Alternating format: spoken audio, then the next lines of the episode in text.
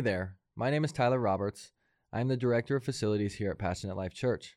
My wife Zoe and I are both leaders of the youth group and the Middle Road Young Adults Life Group. Let's begin by preparing our hearts and our minds to be open to what the Holy Spirit is speaking to each of us. This way, we can process with God and apply the message through prayer and action. I do encourage you all to journal and write down your prayers and thoughts throughout this fast. Reflection and response are viable tools to grow within our walk with Christ. How do you reflect and respond to God? This message is based off digging deeper into our relationship with Jesus and living the fully devoted life with Him. Today we will be talking about your passion for what pleases God. In Deuteronomy chapter 10, verse 12, it says, And now, Israel, what does the Lord your God require of you? He requires only that you fear the Lord your God and live in a way that pleases Him, and love Him and serve Him with all your heart and soul. Most of us will read this passage and ask, Well, what is pleasing to the Lord? I myself have asked this question many times. What pleases God? Am I even capable of doing such things? Do we need to offer him rams or our firstborn child to pay for our sins? In Micah chapter 6 verse 8, it says, "Know, O people, the Lord has told you what is good, and this is what he requires of you: to do what is right, to love mercy, and to walk humbly with your God." Also, in John chapter 8 verse 29, Jesus said, "And the one who sent me is with me. He has not deserted me, for I always do what pleases him."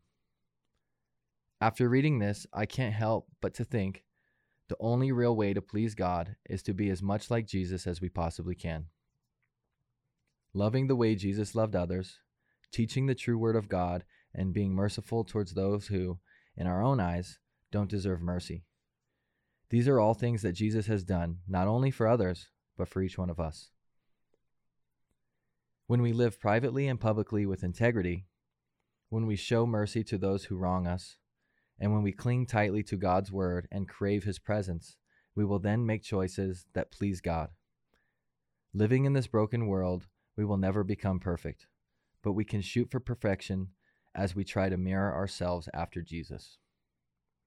In Romans chapter 8, verse 29, it says, For God knew his people in advance. He chose them to become like his son. In Matthew chapter 3, verse 17, and a voice from heaven said, This is my dearly loved Son, who brings me great joy. The more we resemble Jesus, the more we will also please God, the more joy we will bring to God. Taking that in, I'd like to encourage and challenge all listeners to strive to be more like Christ and live in such way, loving others, showing mercy, and being humble in situations where it seems nearly impossible to do so. Will you join me in prayer? Dear Lord Father God, I'd just like to say thank you, first and foremost, for everyone here listening and engaging in the Word with you. The Holy Spirit is here and it is moving in our hearts, minds, and souls. Allow us to continue to grow, to become closer to you, and to be more like your Son every moment of every day. You are the only one that is worthy of our worship and praise. I just pray for healing over all hearts today we bind and rebuke the enemy and cast him back to the pit of hell where he belongs because we are rightfully yours, Lord. We just thank you and praise you. In Jesus' name, amen.